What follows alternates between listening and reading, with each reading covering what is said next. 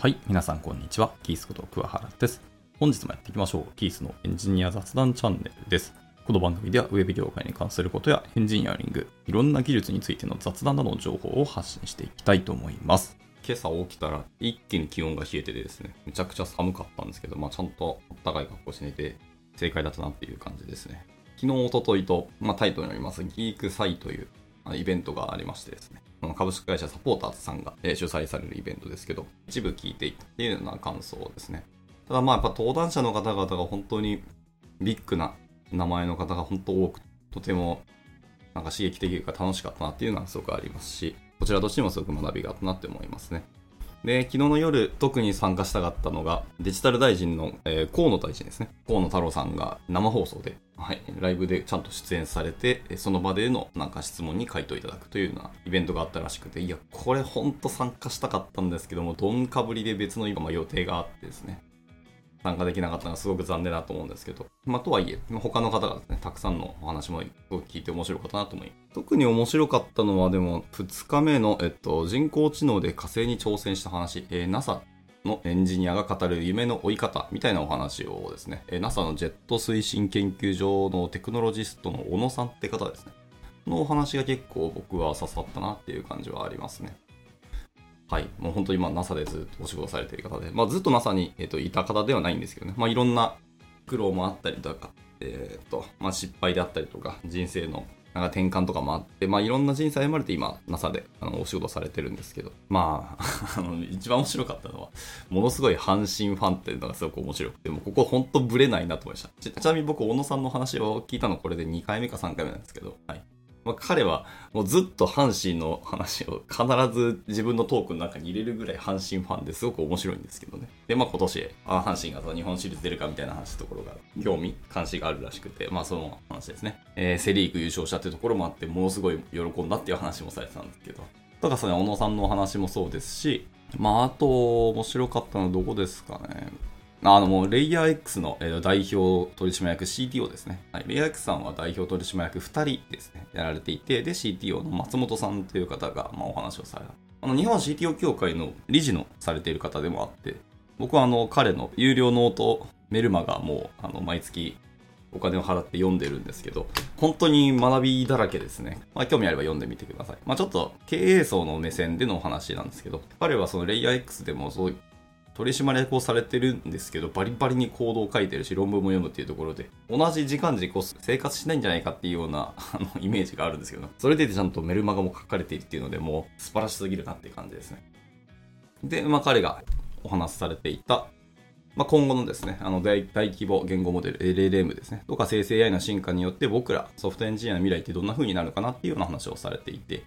まあ、前半の方はやっぱりいろんな方がお話しされてたお話を、まあ単純にもう一回振り返りましょうみたいな話ですね。をしてたんですけど、今後10年間どうなっていくのかなっていうお話ですけど、まあ、そんなに大きい新しい情報とかインパクトは僕の中ではなかったんですけど、いろんなところで語られているものの延長線だなっていうのはすごく思いました。ただ、じゃあその中で僕らはどうやって生きていくとか、何を選択するとか、何を見ていくとかっていう、そういうお話ですね。っていうのの観点とか考え方っていうのはすごく参考になりましたし、まあ今後どうやっていくのかっていうのを、最後は自分で答えを出すしかないんですけど、もちろんね。自分で考えて自分で答えを出して、で自分でコミットしていくっていくしかないんですけど。まあでもこれは参考になりましたね。そのいわゆる投資的、投資家的思考か、っていうような言い方をされてるんですけど、松本さんのお話を聞いたことある方とか、このブログ読んでる方はその投資家的思考っていうのを彼が言ってるのは多分聞いたことあると思うんですけど、っていうのを改めてあの発表されていて、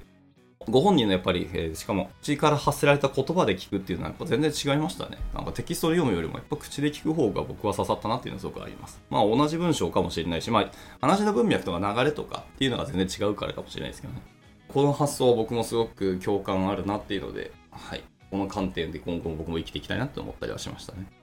はい。あとは1日目の松本博之さんですね。ゆひろゆきじゃないわ。ゆきひろさんですね。毎回俺間違える。はい。あの、Ruby を作った方ですね。はい。Ruby の知識が語るキャリアのヒントっていう話ですけど、これもまたすごく面白かったですね。まあ彼の過去の経歴とか、今どういう人生を歩んできて、Ruby を作るに至ったかっていうのは僕はもう何度も見たことありますし、まあいろんなところで彼も語られていますので、皆さんもご存知かと思いますけど、まあ、それも踏まえた上で、僕ら、えー、なんでそういう選択をしたとか、どういう判断をしたのかっていうのと、えー、未来、今の学生さんたちが何を選択していくのかって、やっぱそういうお話ですね。まあ、今回のこのイベント自体が学生さん向けのイベントではあるので、まあ、そういうお話に終始したんですけど、全然学生だけじゃないですね僕らにもすごく刺さりましたね。今の社会人にも思いっきり通じるし、同じ話だなと思いました。まあ、とにかく不確実性が高いし、今後も不確実性はどんどんどんどん、まあ、増していくかどうかは別ですけど、不確実な未来であることに変わりはないと。いうので、キャリアもわからんし、仕事もわからんし、トレンドもどうなるかも正直わからん。えー、見えない未来に対して答えをどう出していくのかっていうなんですけど、まあ、答えという言葉自体ももうなんかわかんないですね。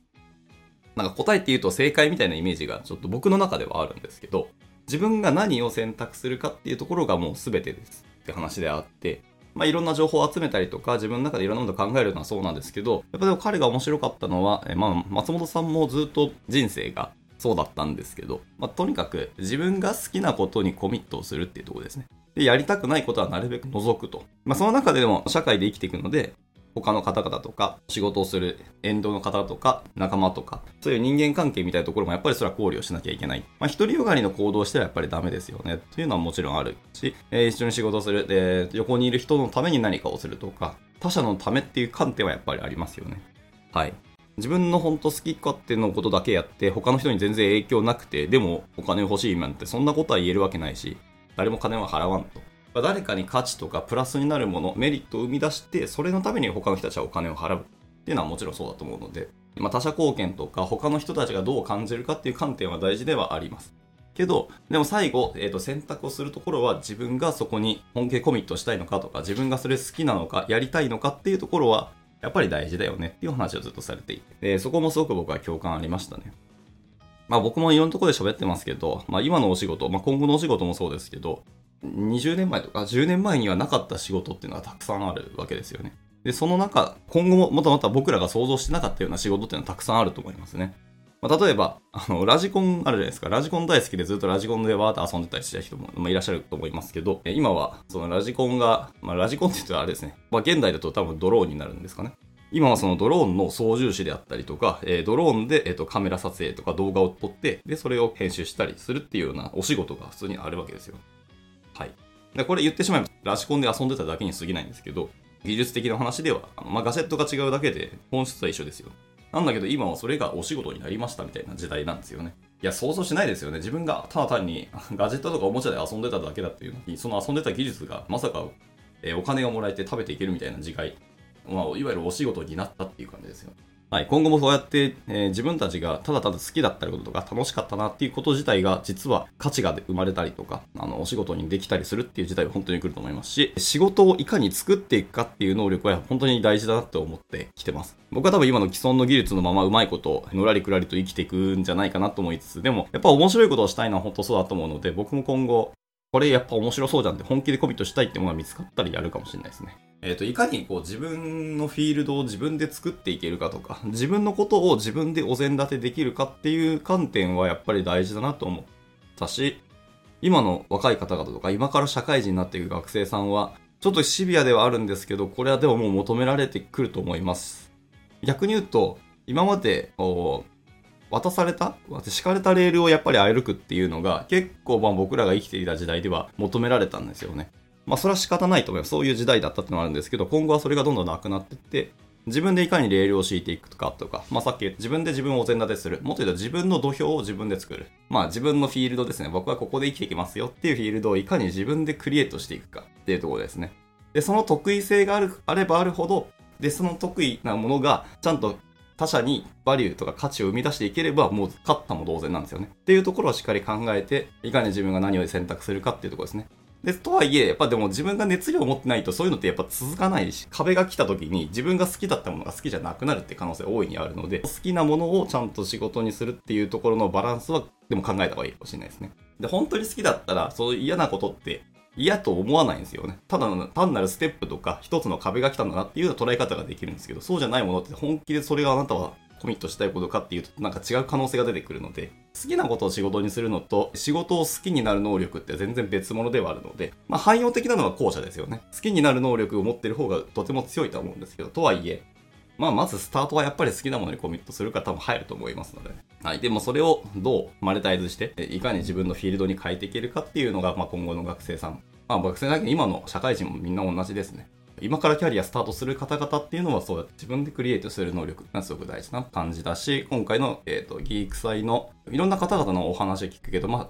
本質はここにあるなっていうのはすごく思いました。じゃあどうしていくかっていうのは、その How の話はまあ皆さんでやっぱ考えていかなきゃいけないし、考えること自体が最も求められる能力であるんですけど、これ僕やっぱ昭和で生きてきたからかわかんないですけど、でも成功された方々の話を聞くと、皆さんどっかで必ず努力をするんですよね。もう泥臭いことを忍耐強くやった時間っていうのがあったなってすごく感じました。全部人生スマートに生きてる方って今回登壇された方は一人もいなかったと僕は思います。で、今はでもそれを早く早くっていう求められることが多いですよね。とにかく結果を早く出さなきゃいけないっていうのがすごくニーズとして求められるので、いかにスマートに効率的かつ早く、リソースを少なく、かつバリューを大きくっていうことがもうどんどん求められるんですけど、とはいえ人間なのでそんなに爆発的に伸びる期間っていうのはあんまないっす。どっかで頑張って、その下地があって飛躍することはあったとしても、淡々とやってて淡々とコミットしてれば、あれですね、これコミット量に対して結果はやっぱ大体平行だと思いますね。線形的にしか僕はならないと思うんで、それを線形的変化ではなく、まあ、2次関数ぐらいにガンと跳ねさせたいんであれば、あと指数関数か。指数関数的に跳ねさせたいんであれば、どっか下地を作って、まあ、いわゆるなんかジャンプ台的なものを作って、で、自分の能力とかやりたいことと社会のニーズがカチッとはまった時にパンと跳ねると思うんで。まあ、そういう時期が必要になるので、花が咲かないずっと根を伸ばす時期は絶対出てくると思うんですけど、そこを腐らず皆さん頑張っていただければなと思ったりしますし、まあ、僕らおじさんたちもでも言うてまだまだ現役として頑張らなきゃいけないので、そういう能力の高い若い方々と僕らも勝負していかなきゃいけないっていうので、すごく焦ってはいるんですけど、まあでも一緒にですね、やれたらいいなと思いますし、まあ、おじさんたちは、はっきり言うと追い抜いてもらった方が多分いいと思います。で、僕らが今まで持ってきたものを一回捨てて、自分たちもね、やっぱりリスキリングってすごく年齢重なるほど結構やっぱ怖いですね。自分でもやっぱ怖いと思います。今お前の能力全部捨てたったら何が残るってなった時に、まあほんと怖いですね。っていうのはあって、その時に若さってすげえ武器だなって思うので、今の若い方々はもうどんどんチャレンジしてどんどん失敗して、で、まあ、失敗じゃないですね。それは成功の単なる、えっ、ー、と、ステップと思っていただければいいと思います。っていうので、活躍していただけたらなとは思ったりしますね。はい。っていうので、偉そうな話をして、えー、今日は終わっていきたいと思います。いやー、ほんと、河野大臣の話すげえ聞きたかったな。自分のこう、運の悪さを呪いますね。じゃあ終了したいと思います。お疲れ様でした。